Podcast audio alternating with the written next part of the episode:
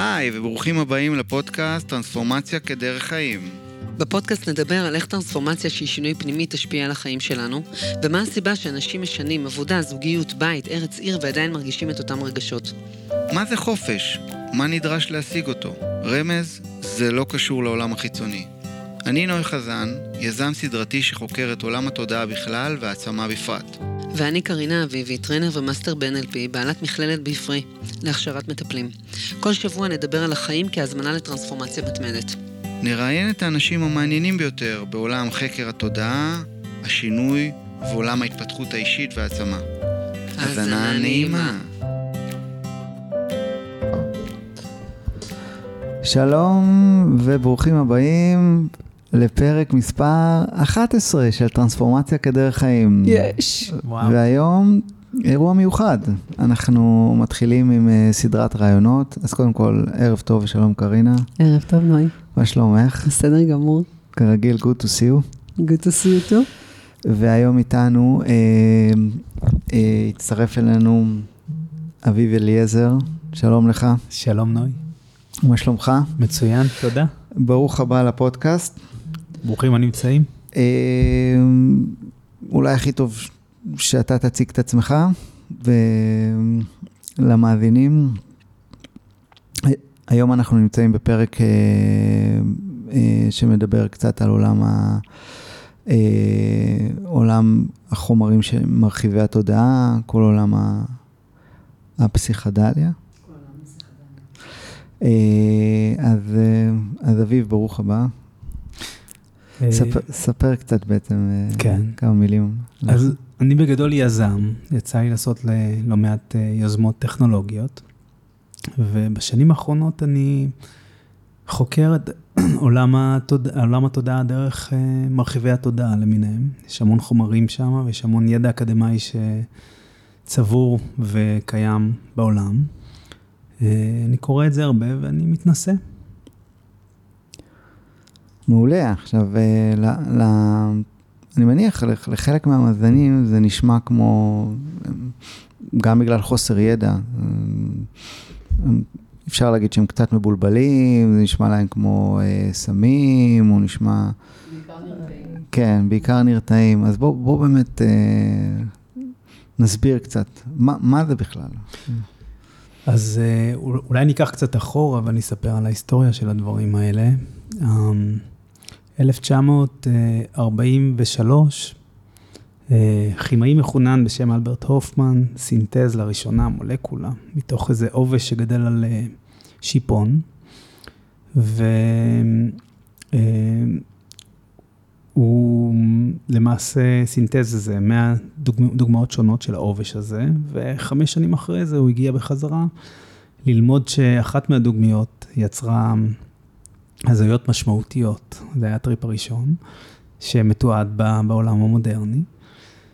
אמ, הוא מיד הבין שיש שם משהו גדול, אה, חברת התרופות סנדוז קראו לה. אה, לקחו את החומר הזה ואמרו, אוקיי, יש כאן משהו ענק, בואו ניתן אותו לכל מיני מכוני מחקר גדולים ברחבי העולם, שנבין אם אפשר לעשות מזה משהו מסחרי. זה הגיע לסטנפורד, זה הגיע להרבה אוניברסיטאות גדולות בארצות הברית. מהר מאוד החומר הזה ברח מהמעבדה, מה שנקרא. ו... אה, והתחילו, התחיל אה, מהפכה שלמה שקרתה בעקבותיו. החומר הזה זה החומר הכי חזק ש...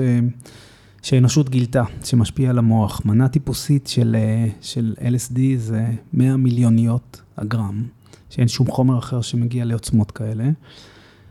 ותוך שימוש בחומרים האלה למעשה למדו הרבה על פעילות של המוח ואיך הוא עובד. אה, אני חושב שבעקבות העבודה שנעשתה בסטנפורד, אה, פותחו כל התרופות שמבוססות על SSRI, כמעט כל פרוזקים למיניהם, כל נוגדי הדיכאון מבוססים על התובנה של סרוטנין, שהוא אחד המוליכים העצביים שיש במוח, שלמדו את זה דרך העבודה עם ה-LSD. אה, 1968 כזה, זה יצא מחוץ לחוק, אה, ו... אבל עדיין היו הרבה הרבה הרבה ניסויים ש... שנעשו תוך כדי.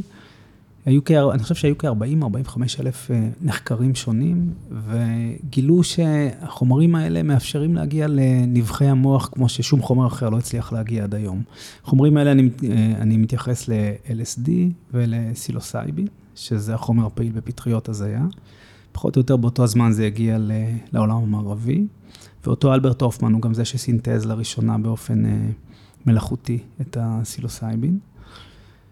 1968 היה על זה, זה, זה הפך להיות לא חוקי, זה נכנס לסקייג'ול 1 בממשלה האמריקאית, בעיקר בגלל שקמה תרבות אנדרגראונד רצינית של make love not war, זה היה תקופה של מלחמת וייטנאם, אנשים לא רצו להתגייס, ניקסון אמר, הילדים שלכם עושים סמים, הגיע הזמן להוציא את זה מחוץ לחוק, וזה פשוט יצא מחוץ לחוק. ואולי איפשהו בשנות 2000, חזר, העולם התחיל לחזור ולחקור את זה. אה, והיום היום בגדול כל האוניברסיטאות המובילות אה, חוקרות בצורה מסודרת וחוקית בארצות הברית, בדנה פרבר, בג'ון הופקינס יש מחלקה לפסיכדליה. אה, זהו בגדול, זה הרקע של זה. אז הבנו קצת היסטוריה, ואולי באמת תספר איך, איך זה בעצם עובד? איך זה משפיע? אז uh, לאנשים שנמצאים תחת השפעה של החומרים האלה, למעשה ברמה הטכנית, מה שגילו זה שהכניסו אנשים שקיבלו את החומרים האלה לתוך MRI, לתוך FMRI, שבודק את הפעילות המגנטית שיש להם בראש, וגילו שהפעילות החשמלית באזורים מסוימים במוח אה, יורדים ובאזורים אחרים עולים. הפעילות החשמלית באזור הפרונטלי, שנקרא DMN, Default Mode Network, רשת ברירת המחדל, הפעילות החשמלית שם ירדה כמעט לאפס, בעוד ש... והאזור הזה זה אזור שמרכז את כל התקשורת בין האזורים השונים במוח. למעשה, המדע חושב ששם נמצא כל האגו, כל העצמיות, כל התבניות שקשורות למי שאני, כל ה... כל הלופים שאני בדרך כלל נמצא בהם, כל המחשבות שלי, הכל קורה שם. אה, אז ברמה הטכנית, מה שקורה זה שהפעילות החשמלית באזורים האלה קטנה משמעותית, עד לאפס לפעמים. אנשים חווים אה, אה, חוויות שהן, שונות, חוויית מציאות שונה לגמרי מהחוויה שהם חווים בדרך כלל, שזה אומר, כל, כל התפיסה החושית משתנה לגמרי. ובפעם הראשונה אפשר לעבוד עם, ה, עם אותה רשת, עם רשת ברירת המחדל, בלי להיות נתון להתניות ולכל ההיסטוריה שלנו כבני אדם, לכל התבניות, אותן תבניות שאתם מדברים עליהן הרבה בפודקאסט, תבניות שמנהלות אותנו, התבניות שהן מי שאנחנו, פתאום הן משתתקות להן ואפשר uh, לעשות עבודה מסוג אחר. אז אני רוצה רגע להוסיף משהו על רשת ברירת מחדל, כי ברמה המקצועית. בעצם רשת ברירת המחדל זה, זה תפיסת המציאות, תפיסת האישיות שלנו. זאת אומרת, מי, מי שאנחנו מגיע דרך רשת ברירת המחדל, זה קורה כשאנחנו במנוחה.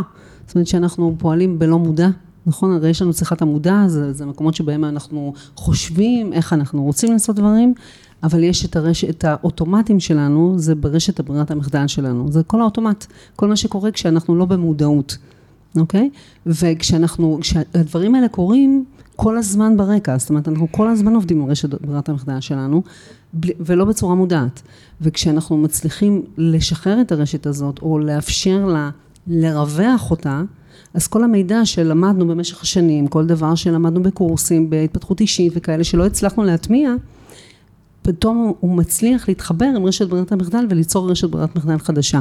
כי בפועל אנחנו, יש סיבה שיש לנו רשת ברירת מחדל. אנחנו לא יכולים כל הזמן לפעול במודע. אתה מסכים איתי שכשאנחנו קמים בבוקר, אם נתחיל כל פעם לחשוב מה לעשות כל היום, אנחנו לא נצא מזה. זאת אומרת, אנחנו נסיים את היום בצהריים רק את הבוקר. ואם אנחנו יכולים בצורה אוטומטית לפעול, זה משרת את כולנו, זה עושה אותנו יעילים. וזה טוב, זה משרת אותנו 90% מהזמן. בעשרה אחוז שבהם זה לא משרת אותנו, ואנחנו לא מצליחים להטמיע את כל מיני דברים שלמדנו בקורסים, בסדנאות, בכל מיני דברים, אז העבודה עם מרחבי התודעה מאפשרת לנו להטמיע בתוך רשת ברירת המחדל מידע חדש, אפשרויות חדשות, ולכן, וגם לייצר אישיות חדשה או התנהגויות חדשות, או להטמיע בצורה הרבה יותר טובה בתוך האוטומטים שלנו מידע חדש. אוקיי? זה, זה מה שאחד מהדברים שמרחיבי תודעה עושים, אה, נכון? לגמרי. ו- וזה, וזה אחד, מה, מה, אחד מהדברים המדהימים שמתאפשרים. מעבר לזה מתאפשרות אינטגרציות בין כל מיני פיסות מידע. אני יכולה להגיד לך שאצלי אני ממש הרגשתי שאני יודעת המון דברים ולא מצליחה לחבר אותם. לא מצליחה לייצר סינרגיה בין מידעים חדשים. באמצעות עבודה עם מרחבי תודעה הצלחתי לייצר סינרגיה בין מידעים חדשים וליצור מידע חדש, אפשרויות חדשות לפעול, לראות מציאות, אה, להסתכל על המציאות בדרכים חדשות ו- ובצורה הרבה יותר אה, בטוחה. אוקיי? הרבה בעזרת עבודה עם מרחבי תודעה.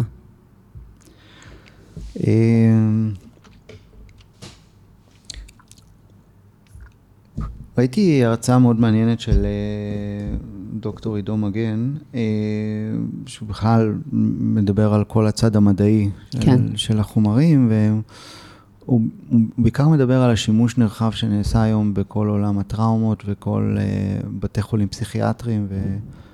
אה, בוא, בוא- בוא נדבר באמת קצת על הנוש- הנושא של הטראומות ואיך זה, זה משפיע על זה. אתה רוצה להתחיל? אתה רוצה ש...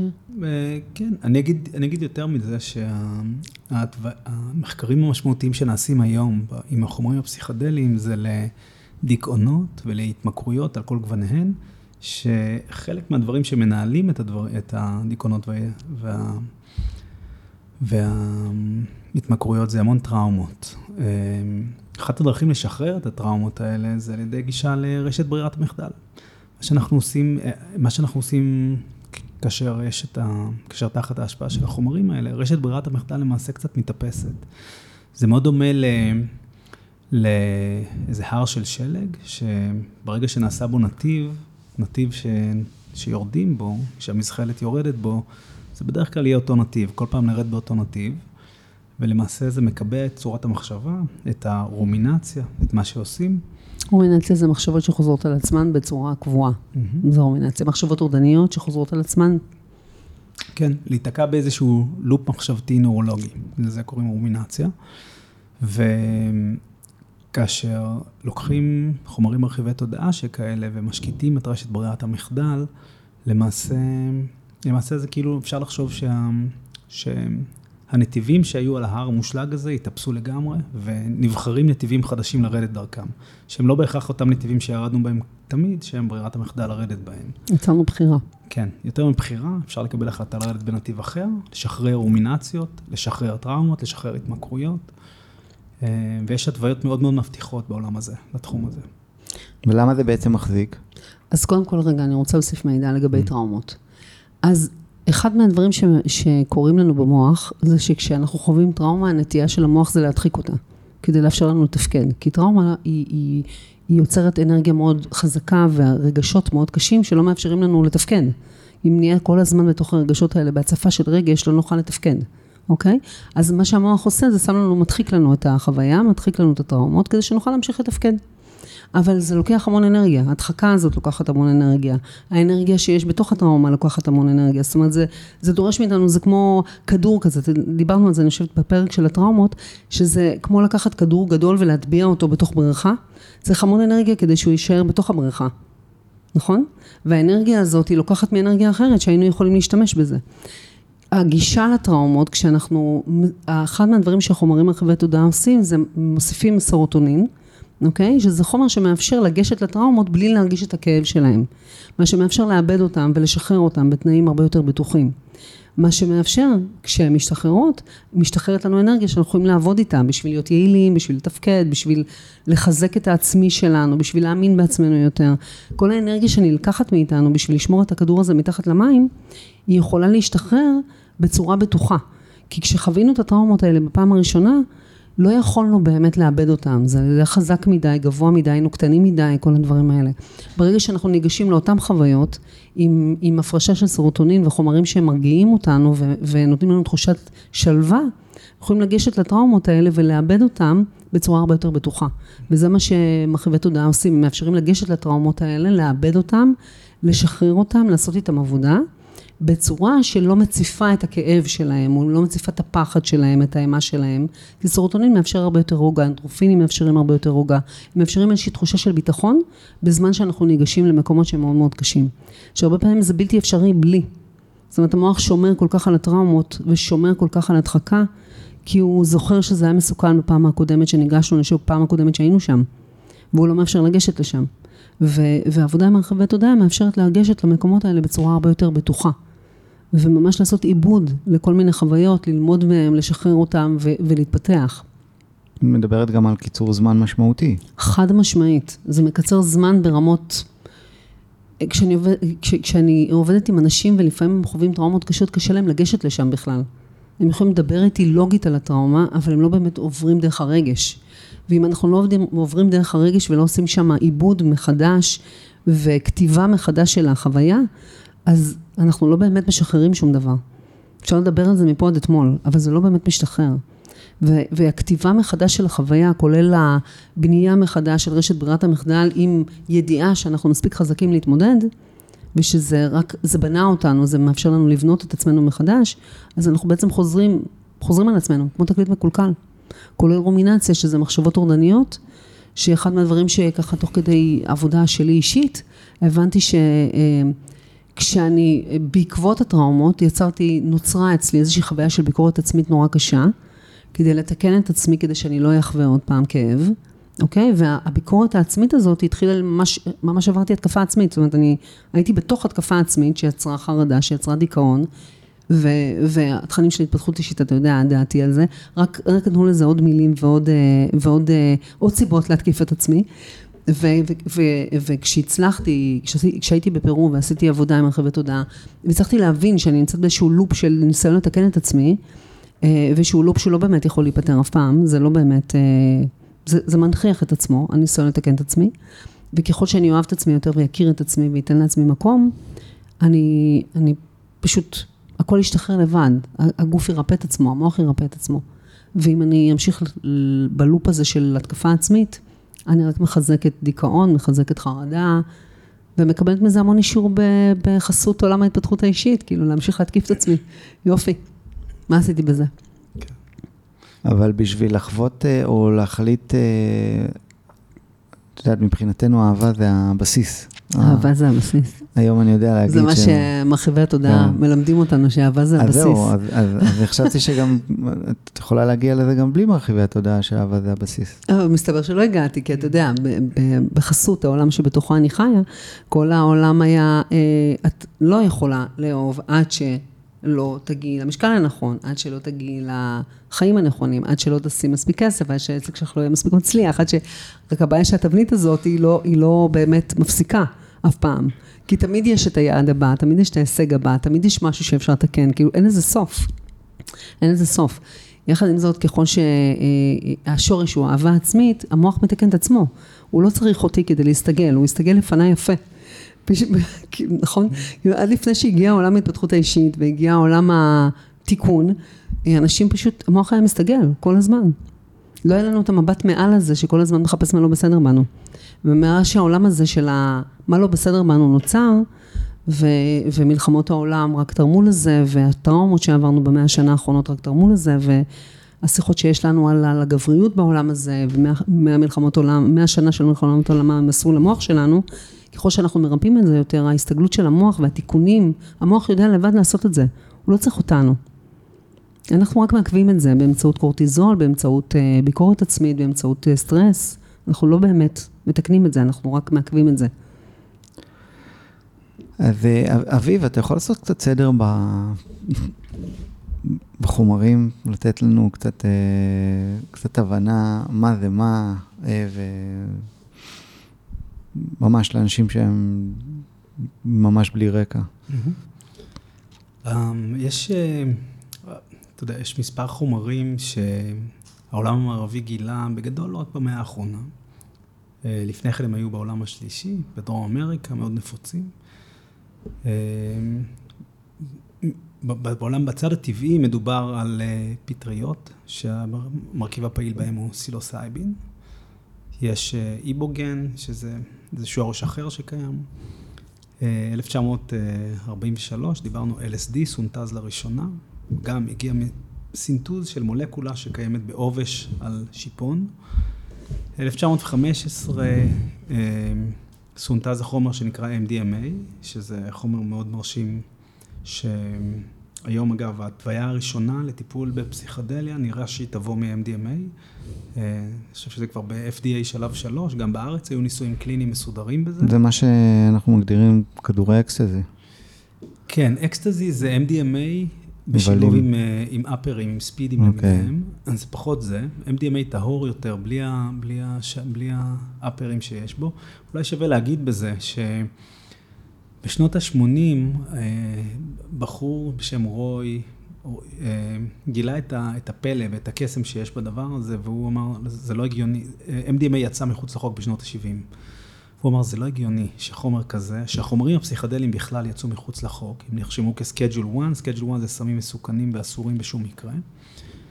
והוא הקים ארגון בשם MAPS, maps.org, הארגון הזה גייס צפונה מ-200 מיליון דולר בשביל uh, לעשות לגליזציה של העולם הפסיכדלי. הם התחילו לעשות uh, פרופוגנדה מסודרת בארצות הברית, באוניברסיטאות, לה, להרים ולהקים קרנות מחקר. שחוקרים שונים יכולים להגיש בקשות, לקבל תקציבים ולעשות ניסויים בעולם הפסיכדלי. ורוב החליט שההתוויה הראשונה שהוא הולך לנסות אה, להלבין אותה בעולם המערבי, זה תוך שימוש ב-MDMA. והוא ניסה לחשוב על מה, הוא אמר פוסט-טראומה. פוסט-טראומה PTSD, פוסט-טראומה סינדרום. זה היה תקופה שהרבה חיילים ממלחמת וייטנאם חזרו הביתה, ובגדול חייהם נחרבו. אה, חייהם נחרבו, זה אומר, חזרו הביתה, הם חיו שוב ושוב את אותה טראומה של החברים שלהם נהרגים, מול העיניים שלהם מופצצים, ובגדול החיים שלהם נהרסו. הם לא הצליחו להתקדם, הם על כדורים פסיכיאטריים 15-20 שנה, משפחות התפרקו. וההיפותזה שהוא העלה זה, כאשר מישהו על טריפ של MDMA, קורה משהו, אה, יש איזה, יש איזה אהבה באוויר, יש איזו תחושת אופוריה מאוד חזקה, והוא חשב שכדאי לנסות אה, לעשות טיפולים פסיכולוגיים לאנשים, כאשר הם על טריפים, כאלה של MDMA. לפני, אני חושב ש-22 שנה, התחילו לעשות את זה. הטיפול היה, הפרוטוקול היה לקחת אנשים שהם עמוק בתוך PTSD, בתוך פוסט-טראומה, ולהעביר אותם דרך שלושה סשנים של אה, טיפול אה, פרטני, פסיכיאטרי, פסיכולוגי, מלווה ב-MDMA, כשיש אה, שלושה שבועות בין טיפול לטיפול. ההצלחה הייתה פנומלית, פנומנלית. 80 אחוז מהאנשים שלקחו את הטיפול הזה נרפאו כמעט לגמרי. שנה אחרי עשו, בדקו אחורה, נרפאו כמעט לגמרי מהיסטוריה של 20 שנה של תרופות פסיכיאטריות. ניצלו לגמרי, השתנו חייהם. כשההבנה הייתה של מה שקורה שם, אה, כאשר מדברים עם מישהו בפוסט-טראומה, על הטראומה, בגדול אי אפשר להגיע לזה. ברגע שמתחילים לדבר איתו על זה, הוא מיד נכנס לזה, המגדלה משתלטת, מתחיל לזרוק כיסאות, מתחיל להשתולל, מתחיל לצעוק, ואי אפשר לגעת בטראומה, אי אפשר להבין מה היה, אי אפשר לפרק את זה. כאשר הבן אדם עבר טיפול שכולל בתוכו MDMA, אה, פתאום אפשר היה לגשת לטראומה. אפשר היה לדבר. הוא היה יכול להסתכל על הטראומה ולא לחוות אותה מחדש. האמיגדלה לא הייתה חוטפת את ה... לא האמיגדלה, הייתה... כן, המוח כן, הקדום. בדיוק. האזור ההישרדותי של המוח. כן. אז, אז MDMA למעשה הפך להיות ההתוויה הראשונה שכנראה יוצאת לעולם. אגב, גם בישראל היו מחקרים קליניים, יש איזה סרט... אה, טריפ של חמלה. טריפ של חמלה, בדיוק. שנמצא בכאן 11, אפשר לראות אותו, סרט מאוד מרגש על שלושה אנשים, שלושה מקרים של פוסט-טראומה קשה. ש... שיצליחו ממש לקבל ערך גבוה מעבודה עם MDMA, פה בישראל, בתחת פיקוח. אה, אז, אז חזרה לשאלה שלך לעשות סדר. אז יש את ה-MDMA שהוא הולך להיות התוויה הראשונה, שכבר נראה שהיא הולכת לקרות. יש את uh, צילוסייבין, שזה חומר טבעי אחר, שהוא החומר הפעיל בפטריות קסם. Uh, החומר הזה, נעשים איתו כרגע, אני חושב שמאות רבות של מחקרים קליניים באנגליה, בארצות הברית. אה, על אה, טיפול בהתמכרות, טיפולים בהתמכרויות שונות של אה, אלכוהול, של, של סיגריות, של סמים קשים, טיפול בדיכאון, דיכאון עמיד, גם שם יש תוצאות פנומנליות, זה נראה שהם, נראה שאנשים, אני חושב שפעם אחרונה שראיתי היה 40 אחוז אנשים שעברו טיפול כזה, תוך שלושה חודשים, דיברו על זה שלא חזר להם הדיכאון, או לפחות ירד, ירדה עוצמתו באופן דרסטי. ככה שנראה שהעולם אה, ממש, אה, ממש אה, תופס בשתי ידיים את החומרים האלה שנאסרו לפני 40 שנה, בערך 50 שנה, ולאט לאט נעשה, נעשה, קוראים לזה הגל השלישי, הגל השלישי של העולם הפסיכדלי, שבערך משנות 2000 נעשים מחקרים קליניים בצורה מסודרת, ולאט לאט מגיעים לעולם. אני חייבת לציין שבתור מישהי שהיא, אני רוצה לקרוא לעצמי פוסט-טראומטית מורכבת לשעבר, אני חושבת שהיכולת שלי לגשת לטראומות אה, בצורה שהיא בטוחה ולזהות את התבניות שנמצאות בבסיס של הטראומה שלי ויכולת לזהות אותם, ל... ל לראות אותם מחוצה לי, זאת אומרת במקום שהם ינהלו אותי יכולתי לראות אותם ולבחור. אה, איך אני רוצה, מאיפה הם הגיעו, הבנתי איפה, איפה הם הגיעו, הבנתי מה היו השורשים של, ה, של התבניות, יכולתי להסתכל על זה מהצד בצורה שהיא בטוחה ו, ולבחור, ולבחור בהתאם לידע שיש לי, איך אני רוצה לחיות את חיי, אה, זה אפשר לי אה, ריפוי מאוד עמוק.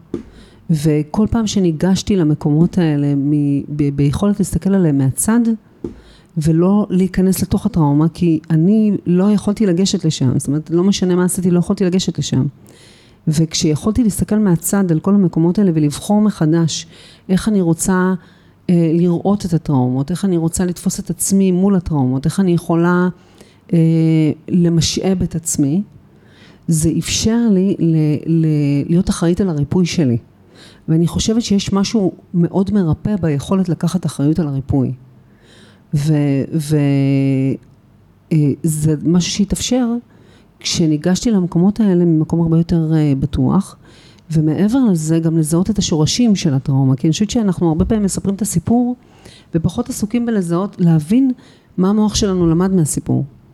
כי מה שהמוח שלנו למד מהסיפור ממשיך לנהל את החיים שלנו בלי שנדע. אוקיי? וזה לא הסיפור עצמו, אלא הלמידות שאנחנו לוקחים איתם להמשך החיים שלנו, שאותם אנחנו רוצים לשחרר. מעבר לזה שזה אפשר לי גם לעבוד בצורה הרבה יותר עמוקה עם הלקוחות שלי, פחות uh, להיות עסוקה בסיסמאות, ויותר באמת בלשמוע אותם ולעזור להם להבין איך המוח שלהם מוצב בעקבות הטראומות שלהם, ולעזור להם לבחור מחדש איך הם רוצים לעצב את המוח שלהם מבחירה. ואני חושבת שזה מאפשר בחירה. מה שהרבה פעמים לאנשים שסובלים מפוסט טראומה מורכבת או מפוסט טראומה בכלל, הם לא באמת בוחרים. אוקיי? נדמה להם שהם בוחרים, ומחפשים עוד ידע, עוד ידע ועוד ידע, והידע לא מוטמע. ואז נוצר פער, לא, פער נורא גדול בין מה שאנחנו יודעים לבין מה שאנחנו מצליחים ליישם. והפער הזה אצל אנשים פוסט-טראומטיים, בטח מורכ... פוסט-טראומה מורכבת, מתורגם אוטומטית לביקורת עצמית. יש איזושהי מחשבה שאם אני אבקר את עצמי מספיק, אני אצליח לצמצם את הפער. אבל הביקורת מגבירה את הפער, היא לא מצמצמת אותו. וכשאנחנו חווים אה, ביקורת עצמית ברמה מאוד גבוהה, זה דרך לבדוק אם אה, טראומה מנהלת את זה. ומחריבי תודה מאפשרים אה, לעשות עם זה באמת עבודה. אז אני, אני קודם כל, באמת, תודה על השיתוף, קרינה. אני מאוד קודם כל אשמח גם אם, אם אתה בוחר גם לשתף מאיזה מסע שלך וכאילו מה זה באמת עשה לך, ועוד שאלה לשניכם, זה איך, איך אתם רואים את, ה, את העתיד של, ה, של התחום הזה? לאן אתם רואים את זה הולכים, ואתה, זה בטח מעניין גם לשמוע אותך, אותך בתור אה, יזם ואותך בתוך, אה, בתור אה, אה, גם מטפלת וגם... אה, אה, פסיכונאוטית. פסיכונאוטית. כן, אה, זה נקרא פסיכונאוט. ואת הבית ספר שאת מובילה. כן. זה העמיק לגמרי את התכנים שלי בבית ספר. אז כן, נתחיל איתך באיזשהו אה, שיתוף, אם אתה בוחר כמובן. כן, אני אשמח.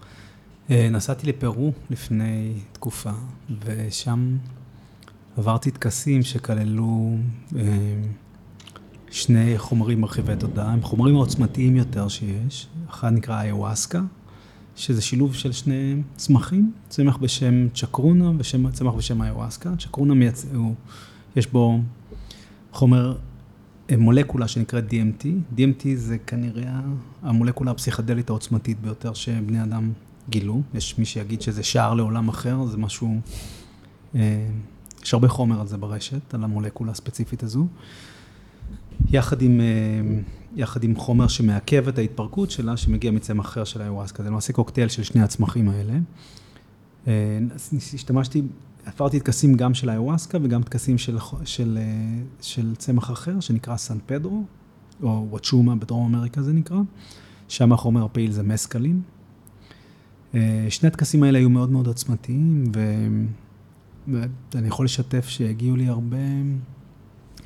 הרבה טראומות אה, ילדות מודחקות, מודחקות היטב, ברמות שלא ידעתי שהן, לא זכרתי שהן קיימות. איפשהו כנראה, מיד כשהם הגיעו ידעתי וראיתי ו, וחזרתי לאותו אזור, וכאבתי וסבלתי את אותה הסצנה בצורה מאוד עוצמתית, ו, ו, ואחר כך, אה, מול אבא שלי, מול המשפחה שלי, ואחר כך ראיתי שהם... כשהשתחרר, כל טקס כזה זה 7-8 שעות, ולאחרי הטקסים האלה עשיתי מספר רב של טקסים שם. אחרי הטקסים האלה ראיתי כמה, כמה דברים התנקו שקשורים למערכת יחסים שלי מול אותם אנשים, דברים שלא הבנתי אפילו את, ה, את הצל שהם העיבו על, על היכולת שלי להיות במערכת יחסים שכזו. היו לא מעט כאלה, עשיתי לא מעט טקסים. אה, זה שחרר ושינה כל כך הרבה דברים באישיות שלי, שאני עדיין, תקופה, כמעט אה, שנה אחרי, אני עדיין מפנים מדי פעם, אני מצליח להבין, וואו, זה גם הגיע משם. אז זה לעניין השיתוף. והעניין השני ששאלת?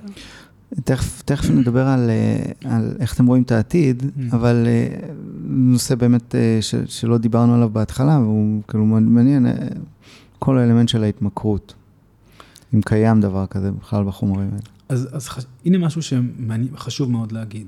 ב-1968, 66, סליחה, החומרים האלה הוכרזו באופן רשמי בקליפורניה, בנבדה בהתחלה, ואחר כך בכל ארה"ב, ומיד אחר כך בכל העולם, כ-Schedule 1 Drugs, שזה אומר חומרים ממכרים עם סכנה מהמדרגה הראשונה, יחד עם קוקאין, הרואין ועוד חומרים קשים אחרים. כש...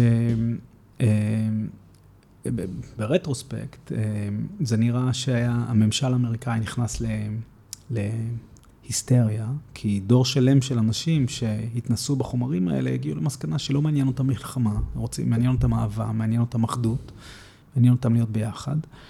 ומלחמת וייטנאם רצה שם מאחורה, ואנשים לא רצו להתגייס.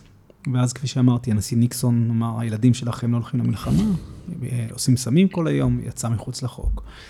מעניין לשמוע שהחומרים האלה, בהגדרה, בניגוד לאופיאטים, בניגוד לקוקאין, קרק, כל נגזרותיו, הם, או תרופות בכלל, כן, הם פשוט, אי אפשר להתמכר אליהם. מה זה אומר? בניסויים קליניים מסודרים שנערכו לפני שהחומרים נהיו בלתי חוקיים, זה היה מאוד ברור שכדי לקבל את אותו אפקט שאדם שהתנסה בחומר הזה יום לפני, כדי לקבל את אותו אפקט צריך יותר, מנה יותר מכפולה כדי לקבל את אותו אפקט, ובערך אחרי ארבעה ימים כבר אי אפשר לקבל את האפקט. זאת אומרת, בהגדרה הגוף מפתח סבילות לחומרים האלה ולא מאפשר התמכרות, שזה מאוד מעניין. זה, בוא נגיד, זה הסמים היחידים, החומרים היחידים בסקייג'ול 1 שלא מאפשרים התמכרות. ואחת הסיבות שחומרים נכנסים לסקייג'ול 1, לרשימת החומרים המסוכנים בארצות הברית, זה כי זה חומרים שבעקבותם אנשים, בתים נהרסים, אנשים נכנסים לבעיות קשות, שעם החומרים האלה מעולם זה לא קרה. זו הסיבה, אגב, שכרגע אנחנו רואים תהליכים אה, של הגל השלישי בכל רחבי העולם, של אה, העולם האקדמי תופס בשתי ידיים את החומרים האלה וחוקר אותם כי זה, מכל הכיוונים. יש אה, זווית שלמה של קרנות הון סיכון שנכנסות לעולם הזה ומשקיעות כספים בהמון חברות הזנק, בסטארט-אפים שמפתחים גישות טיפול חדשות, או, או מולקולות חדשות, או נגזרות חדשות, כדי להביא אותם לעולם הרפואי, תחת ההבטחה שלראשונה יש חומרים שמשפיעים מאוד מאוד על המוח, ועל איך המוח תופס את המציאות. ויתרה מזאת, יש לא מעט חברות מונפקות בנסדק, יש אינדקס של חברות הפסיכדליה שעוקב אחרי כל המונפקים למיניהם של חברות הפסיכדליה. העולם הערבי מתחיל אה, לקבל מאוד את החומרים האלה. זה נראה כמו, זה נראה שיש תהליך, סוג של תהליך לגליזציה שהולך לקרות, בדיוק כמו שקרה בעולם של הקנאביס. ויש תחזיות שמקינזי, מקינזי זה חברת ייעוץ גדולה בארצות הברית, תחזיות שמקינזי מוציאים שלדעתם תוך אה, שמונה שנים, רבע מארצות הברית כבר זה יהיה legalized, בדיוק כמו שהקנאביס היום legalized ב-20-25% מארצות הברית. אז אה, העתיד נראה מאוד מבטיח לעולם הפסיכדלי, זה נראה שהממסד נש- מאמץ אותם. נשמע גם שיותר הגיוני לך, ל, להכניס לחומרים האס- האסורים את האלכוהול הרבה יותר מאשר את ה- את אלכוהול החומרים הרבה יותר. מסוכן. הרבה יותר כן. מסוכן. כן. אני רוצה אבל אה, רגע, רגע לדבר על, על, דווקא על סכנות. אני, לא רוצה, אני, אני רוצה רגע שנעשה סדר עם זה, קצת בכל אופן. אה, יש אה, שני מושגים בעולם הפסיכדליה שנקראים set וסטינג. זאת אומרת, אה, כן יש מקום לעבוד עם זה בצורה מסודרת, אוקיי? זה לא, זה קצת, קצת מצטער פה שזה איזשהו משהו כזה קסם, זה כן קסם, אבל כמו כל קסם, כמו שאנחנו יודעים ב-NLP, לקסם יש חוקים. כדי שקסם יצליח להתקיים, צריכים להתקיים חוקים. ואנחנו כולנו שמענו על אנשים שנסעו להודו והתפלפו מפטריות וכל מיני דברים מהסוג הזה. יש שני דברים שחשוב לשים לב אליהם. אחד, זה להיות במרחב בטוח עם אנשים שאתה סומך עליהם, במבנה מאוד מסודר, ו- והדבר השני זה שתדע בדיוק מה אתה רוצה לעשות עם זה. זאת אומרת, אה, כל מקום שבו אנחנו עושים, לא משנה מה.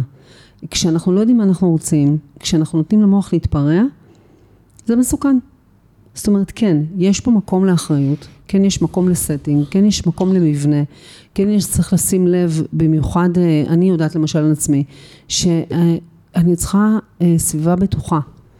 אה, וכשהסביבה היא לא בטוחה, כשה setting הוא לא נכון, כשאין כוונה מאוד ברורה של מה שהולכים לעשות, לא לגעת בזה, אוקיי? לא, לא להיכנס למסגרות שבהן אין מבנה מסודר.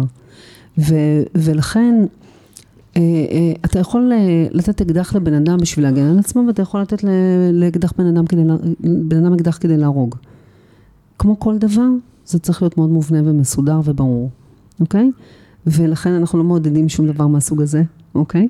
ו- ומאוד חשוב הסט והסטינג. חשוב שיהיה להיות עם אנשים בתוך מסגרת טיפולית מסודרת ששומרת עליך, וחשוב שתדע מה אתה רוצה להוציא משם. וחשוב שזה יהיה באמת למטרות טיפול, אוקיי? כי אה, כל מיני דברים יכולים לצוף, וכדי שכשהם יצופו, יש שם מישהו שידע לעזור לך לאבד את זה. אוקיי? ולכן זה מאוד מאוד חשוב. ו- ואני חושבת שגם אני וגם אביב עשינו את זה בפרו, עשינו, גם אני עשיתי איוואסקה, גם אני עשיתי סן פדרו. הלמידה שלי שם הייתה מאוד מאוד משמעותית, ושינתה את חיי. אה, זה התאפשר כי ידעתי אה, להיות ב setting נכון, עם אנשים שיודעים לעבוד איתי, ידעתי מה אני רוצה להוציא משם, ידעתי מה התובנות, גם חלק מהתובנות לא ידעתי, קיבלתי שם תובנות שבחיים לא הייתי עולה עליהן בשום דרך אחרת, ששינו את חיי, literally שינו את חיי, וכמו שאמר אביב, אני עדיין, יש לי אדוות של מה שלקחתי משם, שמשפיעות על כל חיי, וגם הופכים את הקורסים שלי להרבה יותר עמוקים, להרבה יותר, אה, אה, הרבה פחות, הרבה פחות סיסמאתיים. ו- וזה מאפשר לי באמת אה, לקחת את כל מה שאני יודעת ולהטמיע את זה ברמות יותר עמוקות וללמד את זה ברמות הרבה יותר עמוקות. הבהרה מאוד סט אה, וסטינג חשובה. זה מאוד חשוב. הבהרה מאוד חשובה. אה, קרינה, קודם באמת הפניתי ש- שאלה לגבי איך את רואה את העתיד הטיפולי עם החומרים האלה. החלום הרטוב שלי זה שאני אוכל לעבוד עם זה בארץ, אתה יודע. אה, אני יכולה להגיד לך שאנשים שעוברים תהליכים כאלה, המוח שלהם נהיה הרבה יותר גמיש לשינויים. אה, חלק ממה שקורה, ודיברתי על זה קודם, זה שכשבן אדם חווה טראומות, המוח שלו מתקבע. זאת אומרת, ברגע שהוא מוצא משהו שמצליח לעזור לו לשרוד, הוא לא יזוז מזה, אוקיי? עכשיו, החיים משתנים, אנשים, הדברים משתנים, האתגרים משתנים, ואם בן אדם בגיל 20 חווה טראומה והצליח לשרוד אותה, והתקבע על משהו בגיל 20, והוא כבר בן 50, אוקיי? כמו במקרה שלי, שזה משהו שהתקבע מגיל 8, מגיל 5, מגיל 4, ואני עדיין משתמשת באותן תבניות, באותה חשיבה בגיל 50, זה לא הגיוני. העולם השתנה. והיכולת אה, אה, לעבוד עם אנשים ולאפשר להם רגע לשנות את תפיסת המציאות שלהם, את תפיסת העצמי שלהם, כי זה הבסיס הוא תפיסת העצמי. כי כשבן אדם מרגיש שהוא מסוגל להתגבר על כל דבר, הוא מפסיק לפחד. הוא מפסיק לפחד מאתגרים, הוא מפסיק לפחד לשים לעצמו כל מיני מטרות שהן הרבה מעבר ממה שהוא היה שם לעצמו, אם הוא היה מאמין שהוא לא מסוגל. זאת אומרת, אתה יודע, אחד המשפטים שאני ואתה מריצים כל הזמן, זה המשפט שאומר שהטרגדיה הכי גדולה זה אנשים ששמו לעצמם מטרות והגיעו אליהם, נכון? ו- ונתקעו בהם, נכון? אז היכולת לשים מטרות הרבה יותר מתאימות ל- ל- ל- לפוטנציאל, תלוי ביכולת להאמין שאתה יכול להגיע אליו. בעיה ששמים מטרות נמוכות ופוגעים. נמוכות ופוגעים, בדיוק, זה המשפט, נכון? שאנשים שמים מטרות נמוכות מדי ופוגעים. ואחד מהדברים שאני ואתה עושים גם בקורס, אתה, חלק מהעבודה, זה רגע לשאול אנשים, לשים סימני שאלה על מה שאנחנו יכולים ולא יכולים, לפני שאנחנו בכלל מגדירים מטרות, נכון? זה חלק מהשיחה שלנו בקורס, זה שאני לא מדברת עם אנשים על מטרות עד שאני לא פותרת יחד איתם את, ה, את המגבלות שלהם, את ההתניות המגבילות, נכון? ו, וחלק מהעניין זה היכולת לשים מטרות שמותאמות לפוטנציאל. כדי שנעשה את זה, אנחנו צריכים לשחרר את כל מה שאנחנו לא מאמינים שאנחנו יכולים, אוקיי? וכשהמטרות שלנו הן בהתאם לפוטנציאל שלנו, יש לנו תחושת סיפוק. כשהמטרות שלנו הן מתחת לפוטנציאל שלנו, יש לנו תחושה שזה לא מספיק, שאנחנו יכולים יותר. חלק מהעבודה עם, עם מרחיבי תודעה, זה לשחרר את מה שמונע מאיתנו לחשוב שאנחנו מסוגלים, כי משהו בנו יודע שאנחנו מסוגלים, רק אנחנו לא צריכים להגיע לשם. יש איזושהי ידיעה פנימית, אין בן אדם שמגיע אליי לעבוד על ביטחון עצמי, אם הוא לא היה מאמין שזה אפשרי בשבילו, רק הוא לא מצליח להגיע לשם. וחלק מהעבודה שלנו זה לעזור לאנשים להגיע לשם. אז יש המון המון עבודה במרחב הטיפולי פה, כאילו, אינסופי. לא, יש כמובן אה, לא מעט דוגמאות, גם של, אה, גם של חבר'ה מפורסמים, ביניהם גם אה, סטינג. ו... סטינג, כן. יש, יש, סרט, יש סרט בנטפליקס על, על, איך הוא נקרא הזויים. וסטינג מופיע שם, היה לי עם כל ה... הוא אומר שזה אחד מהשינויים הדרמטיים בחיים שלו. שם כל כן. מיני סיפורים שיש לו על כן. תהליכים שהוא עבר מדהים. וגם איוואסקה הוא עשה. קודם כל ברור לי שזה... אנחנו כמובן לא יכולים לכסות את זה בפודקאסט אחד, ואין ספק שהנושא הזה יעלה עוד, עוד בהמשך. אני מניחה שישאלו עוד שאלות, אנחנו וש... נשמח לענות על כל שאלה שאנחנו שאלות, יכולים, ואם יאתגרו אותנו, אנחנו נלך לבדוק ונחזור.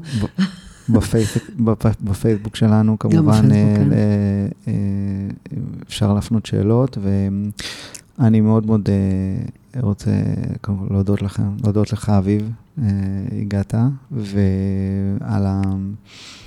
פתיחת התודעה הזאת, שלפחות עשיתם... חוות תודה, עשינו כן, חוות תודה. כן, עשיתם בהחלט, לגמרי. וחייב לציין את החיבור המדהים ביניכם. זה היה שילוב... תודה. מצוין. והחיבור מדהים איתך, איש מדהים שכמוך. תודה לך, ממש תודה. תודה לך. תודה חבר'ה, ונתראה בפרק הבא של טרנספורמציה. כדרך חיים.